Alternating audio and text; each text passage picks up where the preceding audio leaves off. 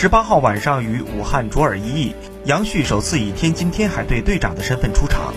此前，他代表国家队参加了两场世预赛，身体上的疲劳可想而知。